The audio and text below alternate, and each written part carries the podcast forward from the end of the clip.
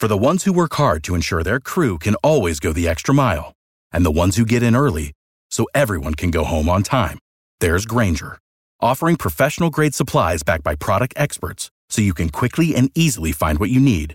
Plus, you can count on access to a committed team ready to go the extra mile for you. Call, clickgrainger.com, or just stop by. Grainger, for the ones who get it done.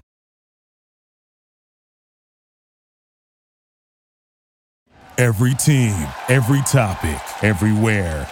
This is Believe. Can you believe this? Oh, Say it with your chest. Looking to push tempo here, the Pelicans. He'll get there. Bunny hops into a bucket. Hold that follow through. He posed. That's right. This is what takes you to another level.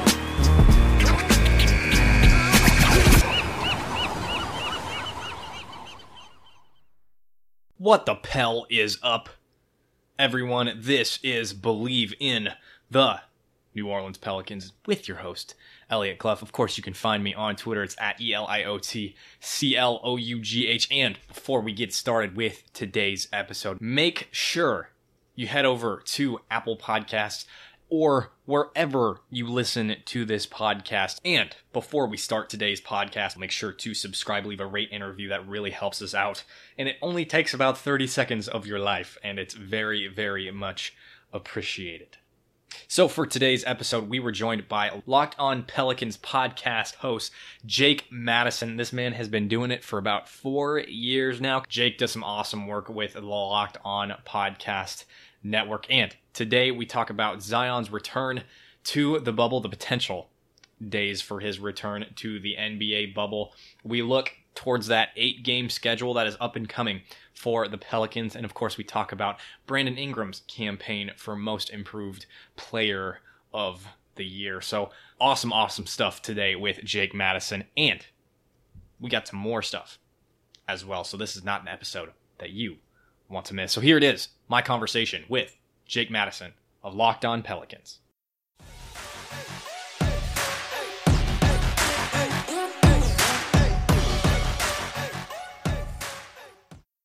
All right, and we're joined by Jake Madison of Locked On Pels and the Locked On Sport. Uh, is it is it Sports Network or just Locked On Network?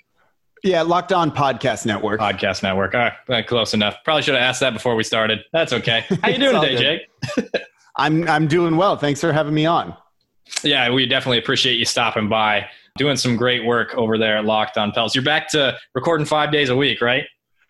Yeah, Monday through Friday. So during this whole kind of hiatus when things were, were slowing down, it was a little bit tougher. There's a lot to talk about. So we were Monday, Wednesday, Friday. Now back to five days a week with scrimmage games starting this week and the actual seeding game starting next week. So I'm very excited that we are this close to being back to having real basketball in front of us. For sure, yeah. I, I've been waiting for this for a long time, just like everybody else. But uh, big concern for Pelicans fans as we're going forward is Zion's timetable for a return. I saw you were on uh, the radio affiliate in, in Baton Rouge. It was, was it the ESPN affiliate this morning? Yeah, that was uh it's 100.3 FM in New Orleans, 104.5 in Baton Rouge. They simulcast it here. T Bob, their host, is a very, very close friend of mine. So I'm always happy to be on with him talking some basketball. So yeah, he wanted to, to get me on to kind of gear us up for the NBA's restart. Sure. So if you want to check that out, Jake did retweet it this morning. But I believe I saw, I didn't get the, the chance to listen to it, but I believe I saw in, in the headline that you haven't heard much about Zion's timetable for a return either. Do you, do you have any expectations? Um, yeah, you, know, a little bit. Like, I don't think he's going to miss all eight seeding games. I think as we look at this, we're kind of getting down to uh, the decision deadline here of if he's going to be able to play in the opening game against the Utah Jazz and then potentially the game against the Los Angeles Clippers. But no one really has an update on this. It's been uh, oddly quiet for you know breaking news or a big time player leaving the NBA bubble, but I think this is one of those things whenever you read like urgent family medical emergency, everyone kind of backs off a little bit. So you're not seeing people dig as much as they'd like to to kind of find what's going on to kind of respect privacy, especially, you know, in 2020 in the midst of a global pandemic. Uh, Alvin Gentry, when he spoke to the media the other day, said he hadn't even talked to Zion since Zion left. So I don't know if the Pelicans even necessarily have a bit of time on this. I'm certain Zion would like to be back as soon as possible. You know, it, it'll be a good thing when he comes back because that means everything's okay. So um, we hope the best for his family, but no real updates. But I, I don't think anyone's anticipating him missing more than a game or two at the most when it comes to this sort of thing. Okay. Well, well, that's some good news and, and what's kind of a scary situation for him and his family. I know that I, yeah, I haven't heard anything either. And uh, I, some good stuff about the media right there is taking a little bit of a step back from, from Zion when he's constantly hounded by, by everyone, not just in New Orleans, but, but in, in the nation. So as we move towards these eight games, we're going to be playing these, these scrimmages in is it three? It's three scrimmages. One against the Nets. One against the Nets. You've got the I forget the order of them. The Nets, the Nuggets, and then the Milwaukee Bucks is uh, the three that they're playing, which they just announced today are all going to be televised in some capacity. Right. Yes. So. Coach Gentry had mentioned that they were going to try out some different lineups, and it wasn't necessarily like they were going to be starting over because obviously they played the 45 games prior to Zion's return. Is there anything that we should again expect in these three scrimmages that might surprise some people? Maybe I think so. You know, they're gonna. It's gonna be a little bit weird, especially that first one this Wednesday against the Nets, where you know you won't have Zion in there, so that's gonna predicate like kind of a change in lineups, change in rotation, things like that. But also, Alvin Gentry said, you know, early on in one of his first media availabilities, he's not expecting guys to play over 30 minutes you've got three players on the team that play over those 30 minutes in uh, Jrue Holiday, Brandon Ingram, Lonzo Ball. Zion's basically a shade under 30, which means there's going to be more minutes to go around for other players, meaning different rotations, different lineups. Certain guys are going to have to kind of step up a little bit. And this goes doubly so because if Zion's out, you've got to fill another 30 minutes there. So I expect them to maybe trot out some smaller lineups, uh, some shooting lineups, things we really haven't seen a ton of. I wouldn't be shocked if you see a, a, weird court spacing lineup that's got maybe Nicolo Melli at center, something like that, I think that'd be a little bit shocking to see. Uh, but if you're ever going to do it, do it in a scrimmage where things are, you know, quite not fully game speed, but pretty close, and where the standings don't really matter and won't hurt you in the playoff race. So I wouldn't be shocked if we kind of get an idea for different things they want to experiment with and use during this time and then see what works and then use that to kind of influence and determine how some of the rotations and lineups will go when the games start to matter again. For sure. And I mentioned last week that I'd be honestly pretty surprised if they put Melli at the five at any point, at least in these eight games, not necessarily in, in the scrimmage games, because like you said, they don't necessarily matter towards this playoff race. But the time to do it and get weird and Melli at center in an NBA game doesn't seem like the best idea for things, like at all. Uh, yeah. Defensively, he's going to struggle there. Uh, the rebounding from him has not been good this year he's he's a court spacer. That's essentially what he is. That at least keeps the rock moving a little bit, but doesn't do a lot of those other like big man things. Uh, but I think they want to see how he does in that role at some point to see if you can make a front court with him and Zion just work a little bit better than it maybe has so far in the 19 games that Zion's played. So that's why I wouldn't be shocked if you see it. But no, you're right. I don't know if you're really going to see that a ton during these eight eight seeding games where the Pelicans have to basically win as many as possible to get into the playoffs. Right. Now, as we move forward, if assuming Zion doesn't play at least one or two games, maybe more in this eight game stretch, it's going to look like, well, obviously, obviously we'll see Zo, Jrue, Bi, and Derrick Favors in the starting lineup. Do you think they'll go with Melli at the four? Do you think they'll put JJ Redick back into the starting lineup? Who's going to start in Zion's place? Yeah, I, am almost certain it'll be uh, Brandon Ingram. That would be my guess. He's played the majority of his time this season for the Pelicans at the fourth spot. That has more to do with Zion being out than it really does with him being more natural there. Though I think he's very good in kind of that point forward role that they use him in. He's a good passer. He makes the right reads, keeps the ball moving, and is such a focal point of the offense that teams need to double team him, uh, which is going to leave someone else open. So I would not be shocked if they end up putting him in that spot at the four. So I think you'll see him and Derrick Favors in the front court. You'll see Jrue Holiday and Lonzo Ball in the back court. And then the biggest question is who starts at the three? Do you throw in a guy like JJ Redick, who's not going to give you a ton of defense in that position, is a little bit undersized there, not a ton, but uh, and have the the three point shooting that he gives you and just some of that like veteran presence that he gives you out on the court And with Lonzo Ball in the half court, having more shooters around him is only a good thing because he's kind of limited in that aspect of the offense. Or do you go with a guy like Josh Hart that can give you defense, can give you rebounding? Rebounding, particularly defensive rebounding, was a huge problem for New Orleans early on in the season when they were giving up significant amounts of second chance points. And I would not be shocked to see the coaching staff go with Josh Hart there just to kind of eliminate that a little bit. Defense is kind of the key to this team. They struggled early on in the season. They were a bottom five defense. Then, as everyone got healthy, started to trust each other a little bit more. You get Derrick Favors in the lineup consistently. They jumped into the top eight, top 10 during this stretch since Christmas Day. So I think they kind of want to keep that flow going. I, I, expect to see Josh Hart probably in that starting lineup with JJ Redick off the bench. But if you're playing a team like the Wizards who aren't really going to be trying in the bubble, that don't have Bradley Beal or the firepower to beat you, maybe you put in a guy like JJ Redick, start him in that game, try and just bury that opponent early under a barrage of points and then cruise to a victory. So they have some options depending on which way they want to go, but I think it probably is going to be Josh Hart. My, my thinking is that they're going to put in uh, or they'll keep Bi at the three, and then they'll start Melli at the four. I know Josh Hart is a, an energy guy off the bench, and JJ Redick's a veteran presence off the bench, and and that way you keep the spacing, and obviously you can keep spacing with Bi at the four, but uh, Melli is, like you said, definitely not a, a defensive presence. He's gotten better, but he's not the defensive presence that you'd want necessarily. But I, I, think that he provides that spacing at the four to where you can have Derrick Favors is the only one on the block. Uh, and then, of course, Melli definitely provided a piece when he would come off the bench that made the offense flow a little bit more. What, what are your thoughts there? I mean, I can see it working. I wouldn't be shocked if they they use that kind of lineup at some point. I don't know if I see it starting necessarily, but I think they want to have a lot of shooting out there on the court. It's just going to make things easier for Brandon Ingram, who guy who, who teams are going to key in on at this point you know, without Zion there to be a focal point and pull someone away, if you don't have shooting out there, it's kind of simple to game plan against the Pelicans a little bit.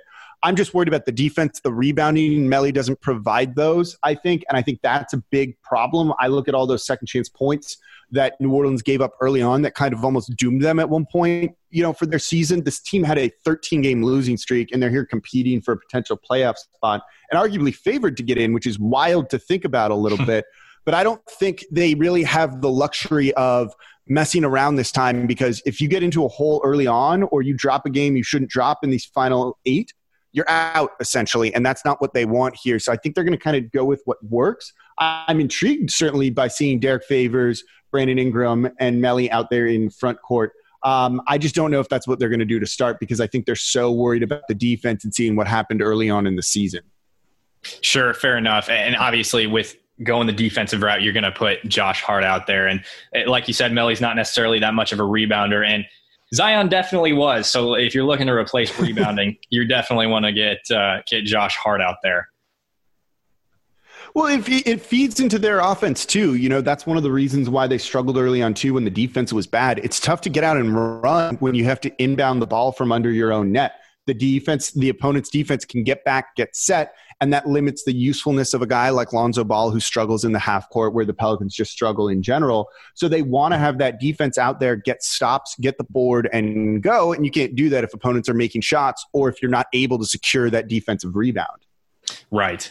Now, looking not necessarily at the scrimmages, but at the eight games as we move forward, do you expect I, I, know going into this playoffs, we were thinking obviously that the Pels were going to go, you know, eight, nine, not necessarily go 10 deep into their bench. So probably wasn't going to see have Jaxson Hayes see the floor a ton.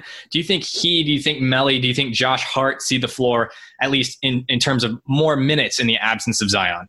Not necessarily just yeah. starting. Yeah, absolutely. I mean, you have to. You've got to fill 30 minutes there. So it's going to have to fall on guys like Jahlil Okafor, like Nicolo Melli to step up from what 17, 18 minutes he was playing. Josh Hart will get an increase there because you can play him if you at the four if you really, really needed to, and go super small that way too. Um, and I think it's just it's going to depend on kind of the opponent. The other thing is, I don't think that in these final eight games they would have gone with just an eight man rotation anyway. I think given that they don't want to play guys more than 30 minutes right now because they're, you know, these guys haven't played in three, four months, just throwing them into 36 minutes per game again is going to be a problem. It could potentially lead to injuries. And no one wants to kind of sacrifice the long term for short term of just getting into the playoffs and losing to the Lakers in the first round. So I think you were going to see a deeper bench to begin with, even before the Zion news. Now, the fact that he might not be there for part of it certainly is going to mean that you're going to need other guys to step up. Um, you're going to need some minutes from one of E'Twaun Moore Frank Jackson or Nickeil Alexander Walker. I would expect that would go to E'Twaun Moore over the other two, given that they just trust him a little bit more. Um, and then what's it mean for a guy like Kenrich Williams, who may or may not be playing? He hadn't been playing in a uh, for a long time with a back injury. Seems healthy in a lot of the footage we've seen out of practice. Does he get an increase? all of a sudden and kind of get thrown back into the fire. So this Pelicans team, while we kind of had them figured out when the NBA hit their suspended point, all of a sudden, a lot of things are up in question now, isn't it? Oh, 100%. Yeah, way, way more things than I think we were all expecting. But uh, speaking of Kenny Hustle, we'll, we'll, definitely, if you're a fan of Believe in the New Orleans Pelicans, you know we're going to be talking about Kenny Hustle in a little bit. But like like you said, there's really just there's so many different things that could happen, and especially with how the scrimmages go. We, we don't know how those are going to go. We don't know what kind of fitness everybody's in. Obviously, the Pelicans are going full bore in terms of fitness, going five on five, probably quite a bit more than a lot of other teams in Orlando. So a lot of different things can happen, especially factoring in what these scrimmages are going to look like. Now, now going forward to these eight games, the games that matter in, in Orlando, uh, but at least before the playoffs. So obviously the Pelicans are going to start off Jazz, Clippers, and then the Grizzlies, and then after that, I wouldn't necessarily say it's a bunch of gimme games. They obviously have to play the Kings twice, but they've also got the Wizards, the Spurs, and I don't know how about how you feel about the Magic, but I'm not too worried about them either. Do you think that the the Pels can really make a splash in these eight games? I know this morning on your podcast, I, I took a listen before we started recording that you said that the Pels really had to almost have to go six and two in, in order to get in the playoffs. Do you think that's realistic? Yeah, I definitely think it is. You know, they're the only team that's got a schedule here that has combined opponents winning percentage under 500, which mimics to to a degree what their final 18 games were going to look like. So I think there's a lot of reason to be optimistic looking at these eight games. Look, you get Utah and the Clippers in your first two games. That's a good thing, I think, here. Both those teams are in the playoffs. Both of those teams might just be kind of treating this like a preseason game, not really taking it as seriously as possible. Thinking football, you know? In the first two games, you're kind of doing whatever. In the fourth game, you don't care. And in the third game is when you really play guys for a half and take it somewhat seriously. This is like the beginning of a preseason game for the Clippers and the Utah Jazz they don't need to risk anything right off the bat, you know? So they might take it a little bit easier, I think, which means the Pelicans can potentially win both of those games. And in fact, they're favored over Utah in the opening game, partially because Bogdanovich isn't going to be there for the Jazz, and he's burned New Orleans a little bit so far this season. So I think you look at those as winnable games. Um, the what could have been the toughest other game would have been the Washington Wizards on the second night of a back to back, but they don't have Bradley Beal. San Antonio with Popovich beat New Orleans in Zion's debut game, but they're not going to have LaMarcus Aldridge, who is big in that, who's typically roasted New Orleans historically. So that game's not as worried. The two toughest ones, as you mentioned, might be Sacramento, but they've got some injury news kind of going on with them right now with Marvin Bagley. We don't quite know how good they are, though they were playing some pretty good basketball going into the, the break here. But you look at this, six and two is very, very realistic. And all they have to do is finish with the same record as Memphis and win one more game than the Portland Trailblazers. If they do that, doesn't matter how many losses they have, as long as you win one more than Portland, who has a pretty tough schedule in all of this. They're in that eight ninth, you know, uh, elimination spot to see who gets into the playoffs. So they have a pretty good chance to at least continue on playing past these first eight games. Definitely. Absolutely. I was just on Believe in the Cavaliers earlier today and was asked this question. I firmly believe that the, the Pels can go seven and one on this stretch. Yeah, I think that's very realistic. I, I, think, I mean, looking at the Jazz, like you said, Bogdanovich is out and he's had a hell of a season so far. We don't know what the relationship is like between Rudy Gobert and Donovan Mitchell. And, and then to the Clippers, and previously the the the Pels beat the Jazz and then probably should have beat the Jazz again later on the season. Yeah, they should they should, should yeah. have won the first game. And then, then but look at how they responded in that. Why I'm not as scared of that Jazz team as I might be otherwise. That's the game that Brandon Ingram had 49, hit the game tying shot over Rudy Gobert, sent it to overtime, where they then really pulled away. They're they're right up there with that team. I think the Clippers one's the interesting one, but I, I, don't know what what the hell to think about the Clippers going into this. yeah, that's true. And I mean, factor in the the Pels probably should have beat the Clippers earlier this season too. They were yeah. up uh, a decent amount in that third quarter, then going into the fourth, kind of flopped, which is kind of what the Pelicans have done uh, this year. Uh, not not necessarily to uh, the degree where they lost a ton of games, but they lost more games than they should have. And of course, you know they have Kawhi Leonard, who's one of the most clutch players in the league. So I, I genuinely think that they can beat the Clippers too. I mean, yeah, you're you're right. Who the hell knows what's coming from the Clippers this this uh, remainder of these eight games? No, it's it's yeah. You just don't get a very good feeling for that team. Are they going to rest guys? Are they going to not rest guys? Like those are kind of the big questions about that. You know, in the Paul George return game, you saw Jrue Holiday play great defense against him, so that limits them to a degree. And if they miss Kawhi Leonard for that game because this is a thing they do with all the load management and all of that, um, it's it's an it, you know it's a much more winnable game than it might be otherwise and that's a good thing to kind of be in this situation. I you know if these were two if this was the fifth and sixth game of these final eight i'd be a little bit more nervous about those but they're not. And so the pelican schedule just kind of broke in a very positive way for him i think Oh, 100%. This front loaded schedule is incredibly, incredibly favorable. Now, that third game is with the Memphis Grizzlies, of whom the Pelicans have absolutely thrashed two times this year. Obviously, in that second matchup when they won, I believe it was 139 to 111. Uh, the, the, the Grizzlies didn't have Jaren Jackson Jr., didn't have Brandon Clarke. Do you think that the Pels are going to step out and, just annihilate the Grizzlies again? Do you think it'll be a better game? Obviously, I mean, I think it's going to be intense with the heat that's come back and forth between Pelicans and, and Grizzlies fans just on Twitter. I think it adds an extra degree of uh, competitiveness and, and, energy to this one, especially if Zion plays, because you know you got the one, two, and and John Zion as well. Look, there, there's a lot of storylines to that game. There's going to be a lot of intensity on both sides of that because Memphis knows that if they win, that really dents the Pelicans' playoff chances of even getting into the ninth spot. And there's no way Memphis wants to have a two game playoff against this Pelicans team, whereas you've mentioned they've beat the socks off of them two games now. It's that's going to be interesting because if, if they take it to them again, I, if I were the Grizzlies, I wouldn't feel good about my chances in a in a two game playoff. It's tough to beat a team five games in a row in an entire season, which is what New Orleans would have to do here just to get in as the eighth spot if they finish in the ninth position after these eight seeding games.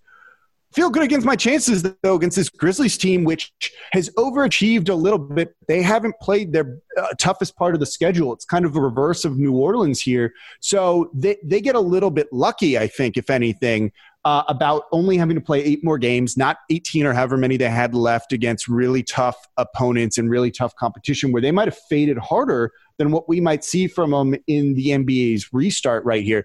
Game's going to be fun. You know, I think Zion, if he plays in that one, will definitely have a point to prove. They just announced that the uh, end of season awards are only going to be taken uh, into consideration from through March when the season stopped being played. So Zion has no chance of winning Rookie of the Year. But you can kind of win rookie of the year in people's minds, I think, if you absolutely trash that team and he goes off and outplays Ja Morant. And I think that's something that he would very much like to do. So there, that's going to be a really intriguing game, particularly if Zion's there. And yeah, I think they're better than Memphis and are going to win. Oh yeah, yeah, yeah. I'm right there with you. And, and let's let's uh, work on giving uh, Zion the People's Rookie of the Year. I, I'm here for that. You know, Jrue has been the Ja Morant stopper too. I mean, Jrue's obviously he should be first team All NBA defense this year, but I mean, Ja has been able to do almost nothing against the Pelicans when matched up with Jrue. Yeah, I mean, look, it's it's when Jrue, when you throw an elite, you know, guard uh, against Jrue, they they probably are not thrilled about this. Look at what he does to Damian Lillard regularly. They went four zero oh against that team, and probably gave uh, Lillard more nightmares even after the playoff series. So he's done a good job. He knows what his role is here, and the fact that they have so much more offensive help.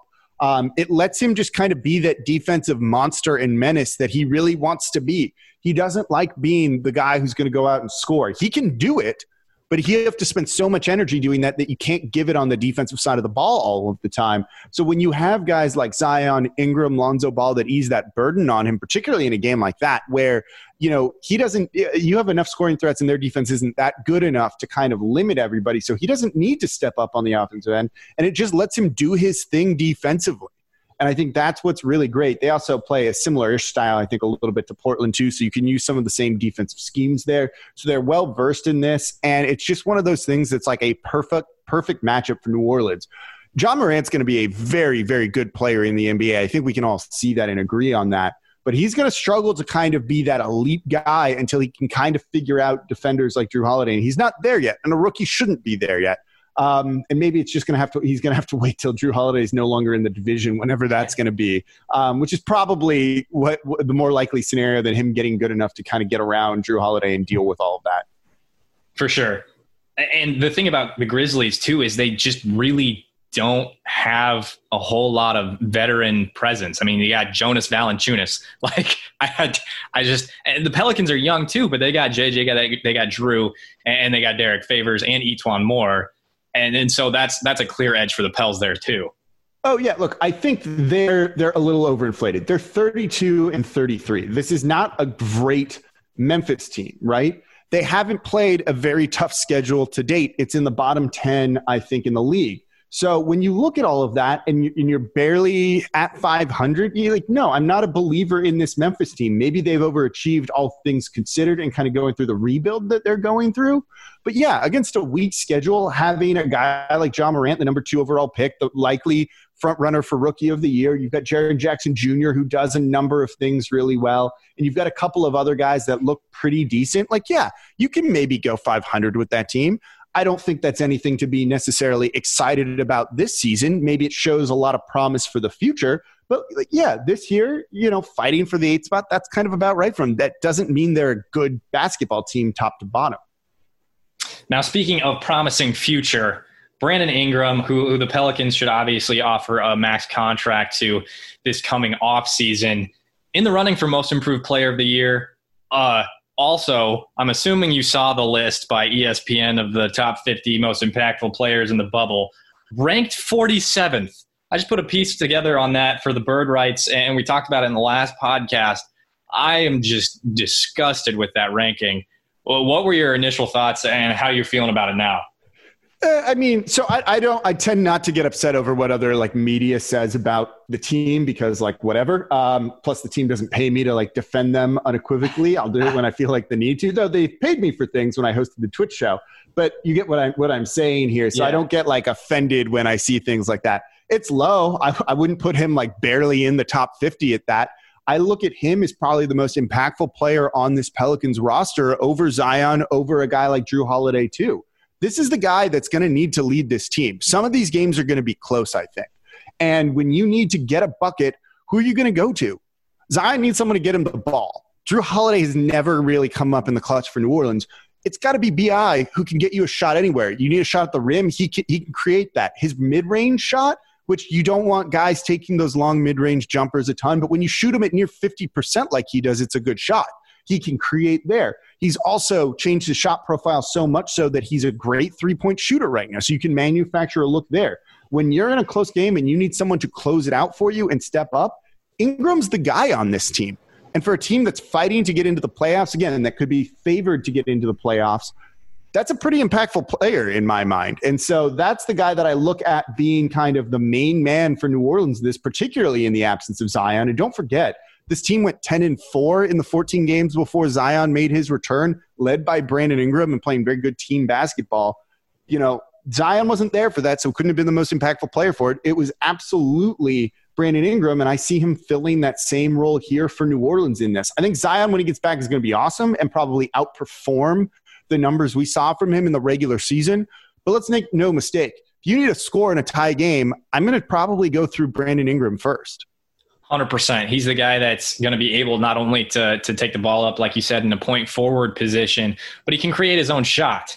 It's and huge in those situations. Exactly. And Jrue. that's just not what Jrue's game is. I, like you said, Zion has to get the ball, but Brandon Ingram is the guy for, for, the Pelicans in those situations. Where would you have ranked him in the top 50? I, I would like to think he'd be, I mean, he was an all star, top 25 players in the league. I'd like to think he'd be up there. Yeah, that's probably. I'd have to look at the list again and like really think about it. I saw he was below guy, um, like one of the Lopez brothers, maybe both of the Lopez brothers, which yeah, to to a good degree makes sense because I think when you look at rankings like that, uh, you know, team success and where they are in the playoff hunt, and the Bucks being you know maybe the favorite for the NBA title, you tend to get ranked a little bit higher because frankly your team's more impactful to the larger discussion in the larger league as a whole, so it overrates those guys a little bit. But if you're looking just in terms of like raw talent, raw impact on the team that they play for, Ingram's above those guys. And yeah, top 25 is right. You know, you could argue top 20, particularly if you think the Pelicans are going to get into the playoffs and face the Lakers in the first round, or even into the two game playoff against the eighth seed if they finish ninth. He's the guy that's going to lead him there, which means he's being very impactful on the way these playoffs uh, shape up. Is he impactful all the way through the finals? No, because the Pelicans aren't going to get out of the first round but he's still a very impactful player. So these things are always a little bit weird. But yeah, you know, 47 is is low. There's no other way to say that. Okay, I had a question prepared, but we're going to go a different route. You said they're probably not going to get out of the, they're not going to get out of the first round if we're being honest. Uh, but do you think they can steal a game or two from the Lakers in that first round matchup, assuming they get past the Grizzlies and, and the Trailblazers for that first round matchup? Yeah, so I think they can get nine. And I, I, recorded with the Locked On Blazers host the other day, and he was like, you know, I feel good about this team, but you're right. You know, the Pelicans are maybe kind of having the inside track despite losing the tiebreaker against that team because of how easy the schedules are. And that re- really plays in New Orleans' favor here. Say they get into nine and you beat the Memphis Grizzlies twice. So that's 5 and 0 on the season against them. You're going into that first round matchup with the Lakers with a ton of momentum that's a big deal, I think, just kind of carrying over some of that best basketball. The fact of how close this Pelicans team will have become during all of this, how close they've come uh, and become in terms of team chemistry and just liking each other on and off the court throughout the whole season is really big you do wonder if guys like playing with LeBron at times, right? That's going to hurt you in a situation like this. There's no crowd there. There's no one to feed off of when an opponent goes on a run or you're in a tough spot in a game. You're going to have to feed off of your teammates and the energy that they create. That's where having good team chemistry and a lot of bonding is really important. New Orleans has that. And if you just went through the fire that you did to get just get into the playoffs after having to play 10 games w- would have been at that point, you're going to be pretty close. And I think that really can give you a bit of an advantage, a bit of an edge. No, on paper, are they going to beat a LeBron and AD team? Like, no. They can win a game, though. They could probably win two games in that, given how weird it's going to be and that it's going to be a road game for every team every single night. And I think that's something to kind of keep in mind, too. Plus, in the one game that Zion played against the Lakers, Anthony Davis was absolutely terrified of the dude. He wanted no part of being defended by Zion Williamson or trying to defend Zion Williamson. That's kind of an eye opening thing that if Anthony Davis is neutralized in some degree by Zion, you might be able to beat the rest of that Lakers team. They're not going to have Rondo there in the first round, which maybe is a good thing for them and makes them, you know, better, but he adds something to it. So you kind of look at this roster a little bit with the Lakers and you remove Anthony Davis from it. It's not great, you know? And so I think that's where maybe you can grab a game or two, which is going to definitely send notice around the league for the future. 100%. The thing that I said earlier today as well is that in order for the Pelicans to really, I, think they can get into the playoffs without Zion. I, I really do. Uh, but if they're going to steal a game or two from the Lakers, I think they're going to have to have Zion. Because, yes. like you said, I, AD wanted no part of that. And I think I can speak collectively for Pelicans fans that watching that was freaking awesome. But uh, also, I mean, the Lakers, they're a pretty old roster. And you talked about energy from your bench, energy from your teammates. The the Pelicans have a ton of youth paired with that veteran leadership. That's going to be huge because the team can get emotional and ride on that, but they can also be led to where they're not solely focused on that emotion and, and let the momentum of emotion control the way they play. Also, Avery Bradley not playing Best yep. perimeter defender on the Lakers roster. No, it's it's things like that. You know that that roster is very top heavy. Look, they've got some good role players, Abs- absolutely. Um, but it's led by Anthony Davis and led by LeBron James. And if one of them has a subpar series, and I'm not expecting that to be LeBron James in this, I'd expect it to be Anthony Davis.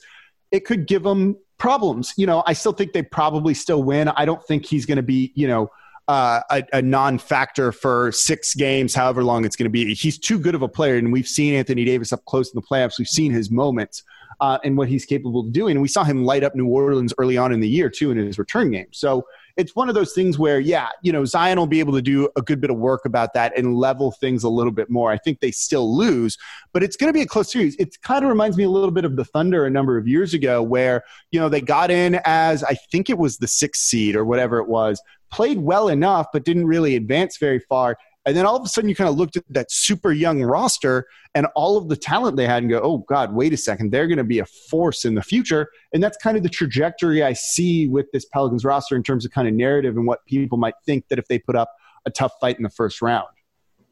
Right. I like that analogy. That that's that's apropos, I would say. So looking at the playoffs from a holistic perspective, who do you see winning the title right now? Do you see anybody that is not necessarily considered to win the title, but that could make a playoff run. Not necessarily make it, but make a playoff run and surprise some people. You know, th- there's a few teams. I don't know if these are like, oh, look out, dark horse here. Like, you know, Denver's been really fun to watch. They've been a very good team all year long, but they're third in the Western Conference. But I don't think anyone really expects them to be the the team that unseats uh, the Lakers or the Clippers in all of this. So I think that would be a little bit of a surprise. But Nikola Jokic has been a fringe MVP candidate for years. He looks slim down and good. Uh, it doesn't look quite as good as Zion does in that one picture that came out about Zion, but he looks pretty good. And if he can be, continue to be a plus on defense, which he's been this season, that's a team you've just got to watch out for. Plus, everyone seems to be really excited about Bol Bol, and I don't know why, but sure, if that dude steps up for him, it's like another guy that adds a different dimension to it. Like literally, he's so tall. So I think they're a team that you've got to kind of watch out for. Them losing home court advantage in any capacity in Denver with the elevation certainly hurts them. But yeah, that's a team that you could kind of see putting it together. Even OKC might make a further run than we were all expecting with how good they've been this year, led by Chris Paul, just that veteran presence, knowing what to do, and a good defense around him. Also, I saw it was Steven Adams turned 27.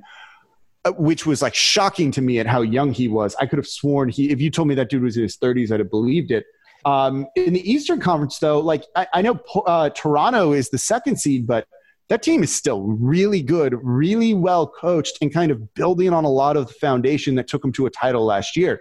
Yes, they don't have Kawhi Leonard, but that team, top to bottom, had some lineups that were absolute buzz saws without Kawhi. And if they kind of retain some of that, which they could get it going in the playoffs again, that's a team that you know, maybe Giannis gets slows down a little bit or things are kind of weird during all of this that maybe ends up back in the finals that no one's necessarily expecting.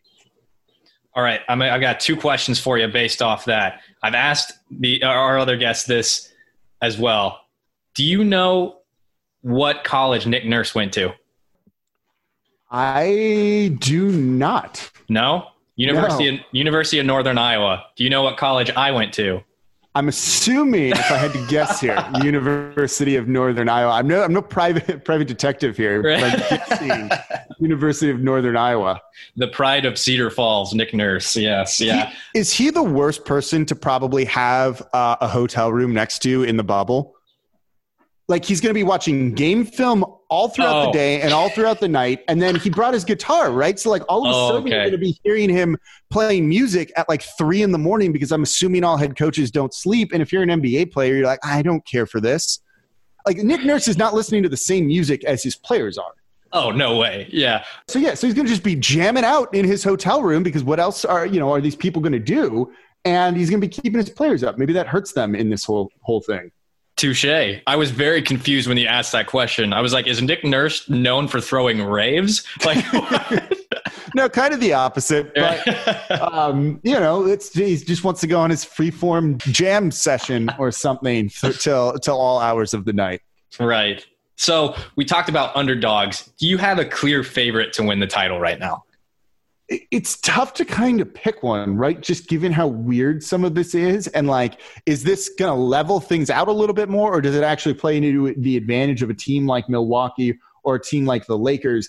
I don't think there's a clear like front runner, but it's definitely, you know, if you were to pick one in each conference, it's Milwaukee, who's the class of the East. And I still like that Lakers team a little bit more so than the Clippers team, just because I believe in LeBron James.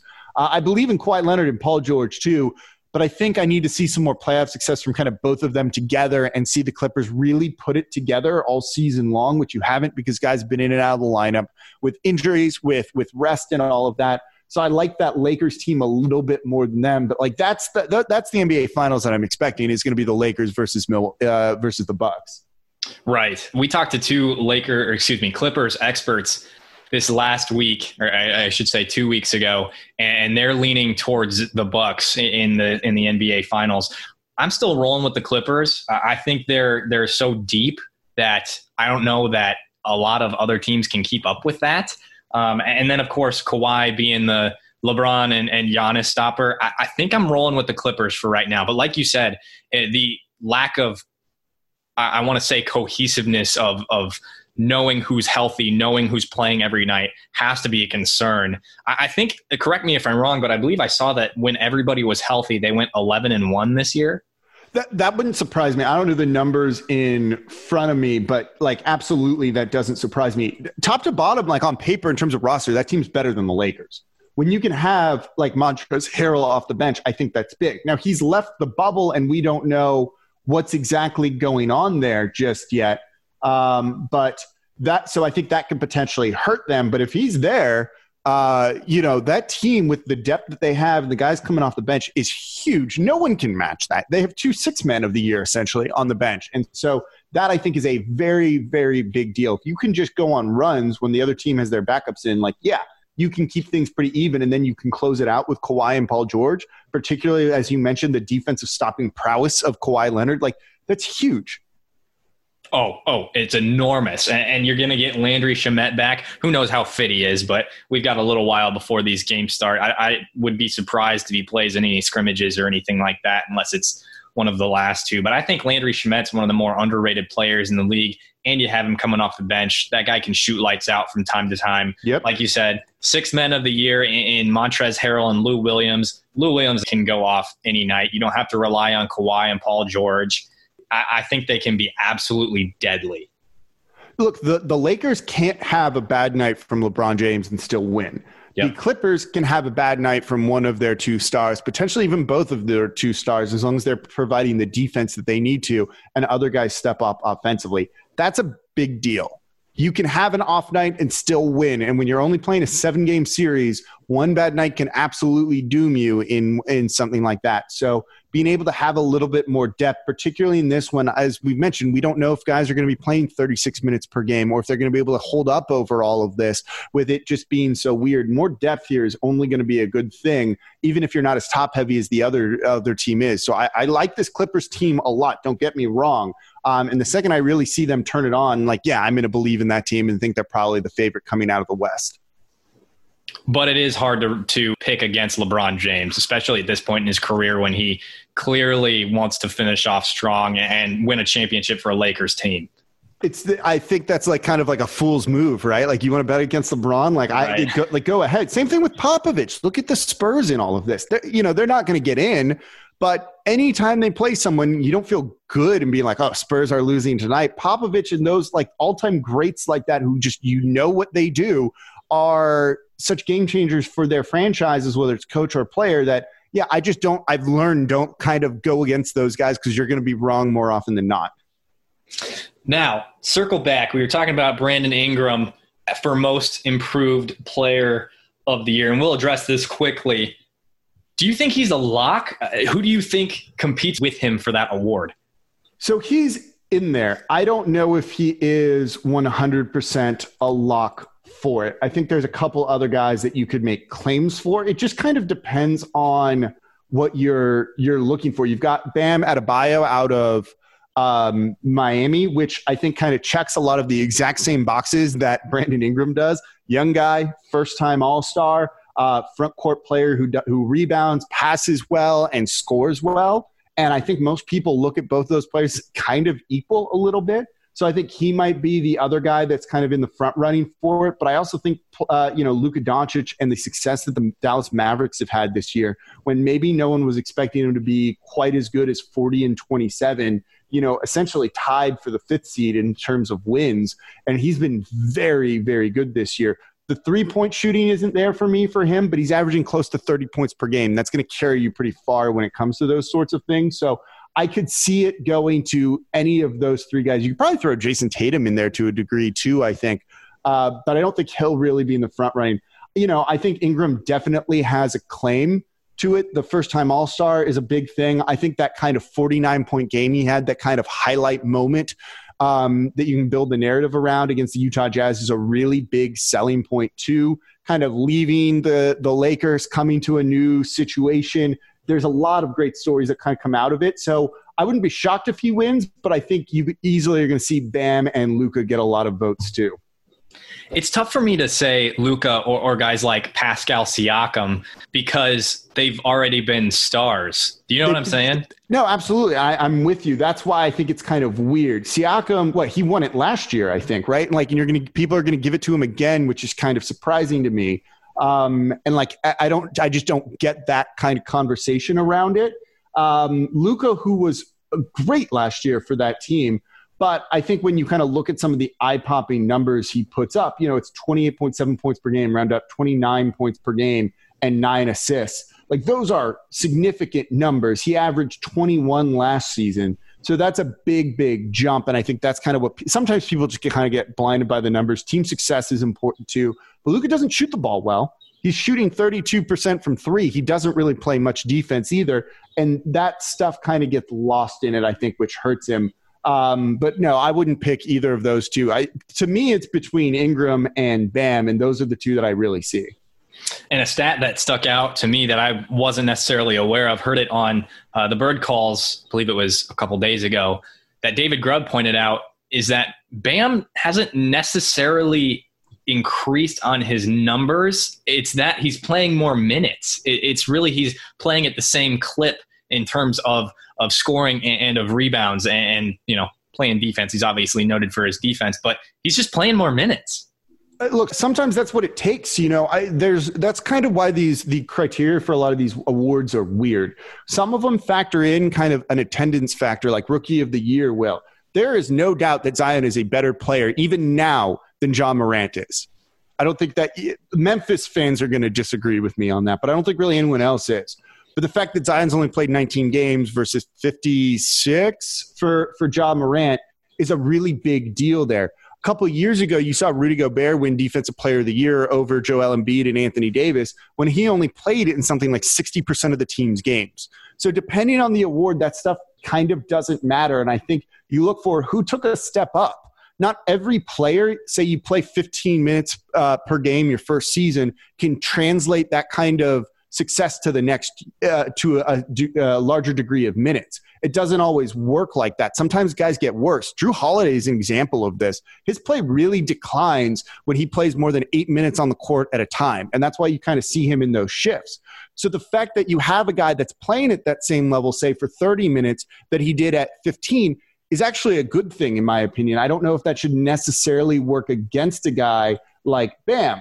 Now, Bam's numbers overall, I think, this season are um, not as good as Ingram's. I think he has a lot of the same stories there. He's a stronger rebounder. He's a little bit better of a passer, but not as much of a scorer. So it's just, are you looking for maybe the more well rounded guy in Bam, or do you want the scorer in Ingram? Hmm. I think those are that's that's fair points to make. I, I love both players, but but Bam Bam provides, I, like you said, more of a holistic game. He plays more of the defensive end of the floor, gets those boards, and he doesn't score, like you said, to the clip that Brandon Ingram does. But if you're really favoring scoring, and this is an offensive league, it's easy to give the award to to Brandon Ingram. Yeah, I think that's kind of what what oftentimes ends up winning out. You know, the All Star appearance is a very big deal for that. I think that kind of put him on people's radar. The 49 point game over a very good team in the Utah Jazz is a big thing too. Those are things that really help. Just he's, you know, the good story of last year with his season ending early because of the blood clot in his shoulder. Like that's a big deal. All of those things kind of add up to him really being in there. And I think you're starting to see a lot of support for him for winning that most improved player award. All right.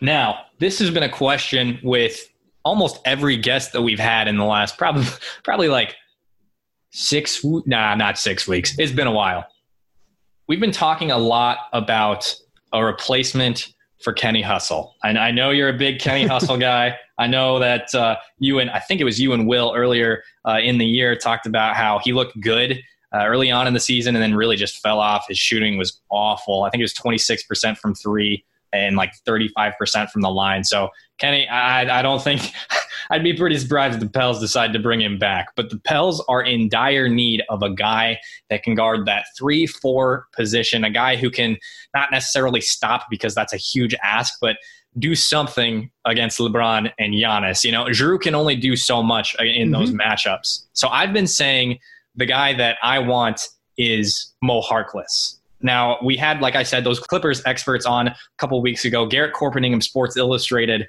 said that he's a capable defender and he'd be good at that spot, but the shot isn't there.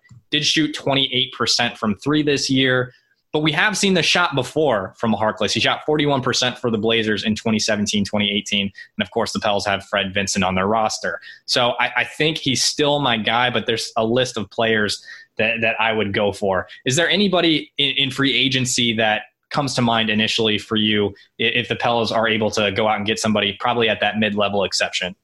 Yeah, so I'll be honest. I have not looked towards free agency yet at all, um, given where, where we stand with everything right now, like one day at a time, right? Yeah, right. So, fair enough. Um, but no, he, so he makes sense. Like I, I can see that, and that's going to be basically what the Pelicans have to spend in free agency. They're not going to be a cap room team and not really have many options to kind of retool it. And I really do think they're going to kind of end up really running this roster back more than anything. I think they'll really try and bring back Derrick Favors on a much more team friendly type of contract because I don't see him being a big name in free agency that's going to command a lot of money.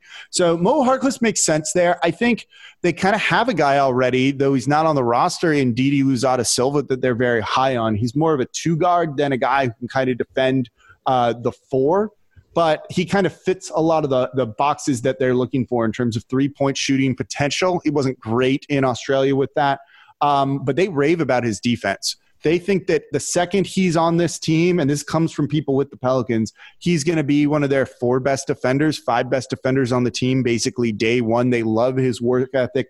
Um, they were thrilled to get him in the second round. And so they feel very highly about him. And I would not be shocked to see him get a significant role in the rotation next year, kind of as that defensive specialist a little bit. Um, that you know hopefully has a three point shot in there.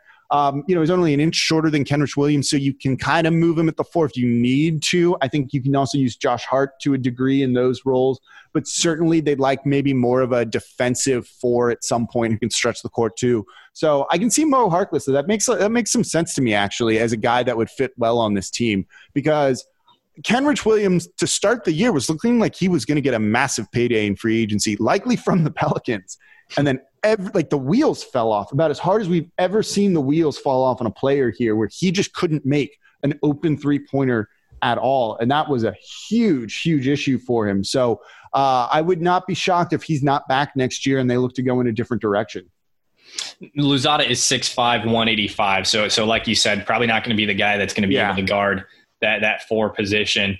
I'm going to throw out some. I've got a list of names. I've done some research on this, Jake. We've been talking about it a oh, lot. Good. So good. Um, I'm curious as to as to what your thoughts are. We heard from Chris Connor a few weeks ago that he thought Brandon Ingram could could almost fill that role, become a better defender. Now he's just a little too skinny. I love Bi on closeouts. I think he's great at defending jump shots. Uh, but do you think Brandon Ingram can step up to that type of position? So, yeah, you know what? Yeah, probably. Defense usually takes three, four years to really come in for an NBA player to kind of be at that elite level. So he's kind of on that timeline. I don't think he's a bad defender. He's, he's got the right length there to create problems, like you mentioned. Great on closeouts, great on contesting jumpers. Does he have the strength to really bang inside? Is kind of the, the big question. The other thing is, you're not seeing that style of play a ton. There's not a ton of like, you know, slow down post play where you need to worry about those all mm. the time. So I think in limited minutes, like, yeah, probably. I'm certain that he's going to look to put on more bulk and more muscle this off season. Um, and even in the videos we've seen a little bit, he looks a little bit stronger right now, I'd say. So he can probably play that role to some degree. I don't think you're going to look at him, you know, full time there, but also, do you need a guy to kind of do that full time? And is that something that Zion might eventually kind of be able to do defensively too? Um, you know, he's strong. Once he gets some of the defense down and the concepts and knowing where to go and how to do that and not biting on, you know, pump fakes and all the things that rookie defenders do that we expect them to do that aren't really knocks on a guy, like he's going to be a monster eventually. So I don't know if you necessarily need to worry about that, you know, from someone else. I think he can fill some of that stuff too. Sure. And not just solely rely on his athleticism for those insane blocks that we've seen from Zion. He's definitely got a lot to learn on that end of the floor. He does, and it'll come in time. You know, it takes, like, like, I said, it usually takes a guy like three years just to not be atrocious at NBA defense for the most part. Like in on on average, I'd say Zion d- didn't look good there, uh, but he has a lot of those intangibles that once you figure it out, and it just takes time playing. He's played 19 games. Like, should he be good at defense? No uh, he'll figure it a lot out. The things with, with Zion are the, is the athleticism for sure. He can, you know, we, we've all seen the shot against what Virginia was when he was at Duke, when he jumped from the paint essentially, or came out from the paint to block that three point shot, which was insane. Um, he also has unbelievable instincts and just timing on when to kind of attack and do things like that. Look what he did to Kevin Knox in Summer League in that first play we all saw. He just has a nose for the ball, ripped it out of the dude's arms at the right exact time. If he goes before that or a little bit later after that, it's going to be a foul. He just has a knack for timing things well. That's going to be really good as a one on one defender eventually when he starts to learn a little bit more and the game slows down for him on that end a little bit more because you can't teach that stuff. Definitely. Now, these names that we've been talking about, there's a couple that I've brought up more recently. Uh, one that I'm going to bring up uh, that's new today, but I'll throw a couple names at you, and, and we can do it rapid fire. You can you can go off if you want, but uh, it's up to you, Jake. I'll throw this All first right. one at you. Uh, Jae Crowder. I think his defense is overrated now, but you know that's a guy that can definitely fill a role if they want to kind of keep a veteran presence on the team. That makes a lot of sense. And at this point, he's a pretty good three point shooter. So, like, yeah, sign me up. I agree with you. I think he's getting a little bit old um, yeah, that's got to be hurting the defense. Uh, but but yeah, and, and, Marcus Morris is the next one. I, the Morris brothers scare me just because they're kind of nuts and don't have the best reputations around the league. Uh, you know, it's funny, it's a joke, but like it's also kind of true. And I think when you look at the atmosphere in the locker room and the culture they're really trying to build here, that doesn't really strike me as a fit, to be honest. I didn't know that. Is that is that pretty well known knowledge? I think somewhat. They're they're kind of like look. I, am not trying to be like they're crazy, they're nuts, or anything. You know, I don't know them personally, but sure. you kind of see when guys kind of have that reputation around there. I'm not saying they're locker room problems, or even if they were, that they would continue to be. That's one of those things that I look at what the Pelicans are building here, where culture is kind of first and foremost on things. I'm kind of going, wait, hold on a second. I don't know how I feel about it from that perspective, and sometimes that's more important than fit on the court.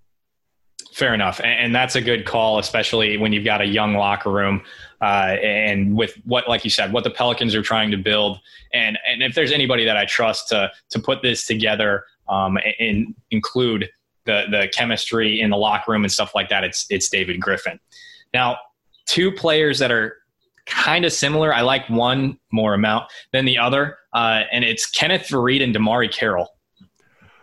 Uh, no, those those both make sense. I kind of I like the idea of both of them. Faried would be fun. He's not you know what he used to be, I think, but off the bench can still be a bit of a spark plug, uh, and I think that makes some sense for what they're potentially looking for. Also, just he, he's a really fun player, um, even still. So that could be kind of cool to see. Doesn't shoot three, so I think that's a bit of a problem there. Um, as the Pelicans are going to really look for shooting in almost anyone they bring in going forward for the most part but he makes sense. Um, Carroll makes a lot of sense too. That's just kind of one of those veteran guys that makes a lot of sense for a team that just kind of is well rounded and is going to give you what you know, you know, what you need and what you'll know you'll get out of him on any given night. So, and they're going to both come pretty cheaply. So that makes a lot of sense on both those names for me. On a very limited amount of three point shots for the Rockets in 2018 2019, Kenneth Faried shot 35%. I mean, it's not bad, but I kind of look at his career. That's usually something you need to see in a larger volume before I feel very, very comfortable with that. Um, you know, and it's so look, I, I can see it for how cheap he's going to be to take a flyer on a dude like that. Why not? You know, depending on what you have open on the roster. Touche. Fair enough. Yeah, career he shot 22%. So yeah. a little bit of a stretch. But DeMarre Carroll, on the other hand, uh, who is three, four years, I think he's four years older than than Kenneth Faried, has shot about 36% from from three. Yes, according to uh, basketballreference.com. So, uh, and he's been in the league for a while. You can get him super cheap as well. I just, I don't know, other than what I've listed here, this three, four position, unless they try to package picks and, and try to acquire somebody in a trade or something like that. I just, I don't know what the Pels do this offseason if they want to fill that role. I don't know if they decide they want to go get a cheap center, maybe try to replace Derrick Favors, but I think they should bring, bring Derrick Favors back too. Is there anything else that sticks out to you um, in terms of ways they should go get a 3 4 guy or, or anything else they should do in, in free agency? So, yeah, like th- that's definitely the position they should be going after. And maybe another like better shooter, I think, on the roster in some capacity would make a lot of sense. I just don't know if you're really going to be able to find that. We also don't know how free agency is going to look right now, given the salary cap for next year and everything going on from all of this. So there's a lot up in the air, uh, you know, that kind of can affect it. And if the salary cap goes down for any reason, you know, it actually puts the Pelicans in a better spot because they kind of just run it back. And I think they'd be very happy doing that. I do think they'll try and bring back Derrick Favors. You would easily sign him for 10 million a year, if that. Um, you know, and there's not a lot of teams out there that have salary cap space, and none of them are looking for a center. So he's not going to be expecting 22 plus million dollars a year or even a very long term deal. There's just a limited use for players like him. He fits on New Orleans maybe better than other teams. So, given that they'll give Brandon Ingram a max contract, they're very limited on what they can do in free agency. And it really might depend on do they actually think Didi Silva is ready for a rotation spot right now? And if they do, your roster's kind of set. There's maybe one spot. I don't think Okafor will be back next year. They've got to make decisions on him, E'Twaun Moore, and Frank Jackson. Um, and depending on what happens with E'Twaun Moore, maybe he gets run back here too for very cheap because is his market going to be that big? So I kind of look around of this might be the roster we see for the most part next year. You maybe add a rotation player into it, but that's about it. Uh, and I don't see very many wholesale changes. So you, you're kind of on the right path of guys that I would be scouting at and looking for because those are ones that kind of make sense. Cheap, kind of fill a role. They're unspectacular, but they're good guys to have on a roster because, frankly, that's all they can really do right now. Good, good stuff from Jake Madison of the Locked On Pelicans podcast and Locked On Podcast Network. Jake, thank you so much for joining us today. If you want to check out Jake on Twitter, it is Nola Jake. And of course, you can head over to Apple Podcasts. Are you on Spotify, Locked, Locked yep. On Pelicans? Every, everywhere you get your podcast from, just type in Locked On Pelicans. You'll be able to find it. There it is. Thanks so much for joining us, Jake. Thanks for having me on today.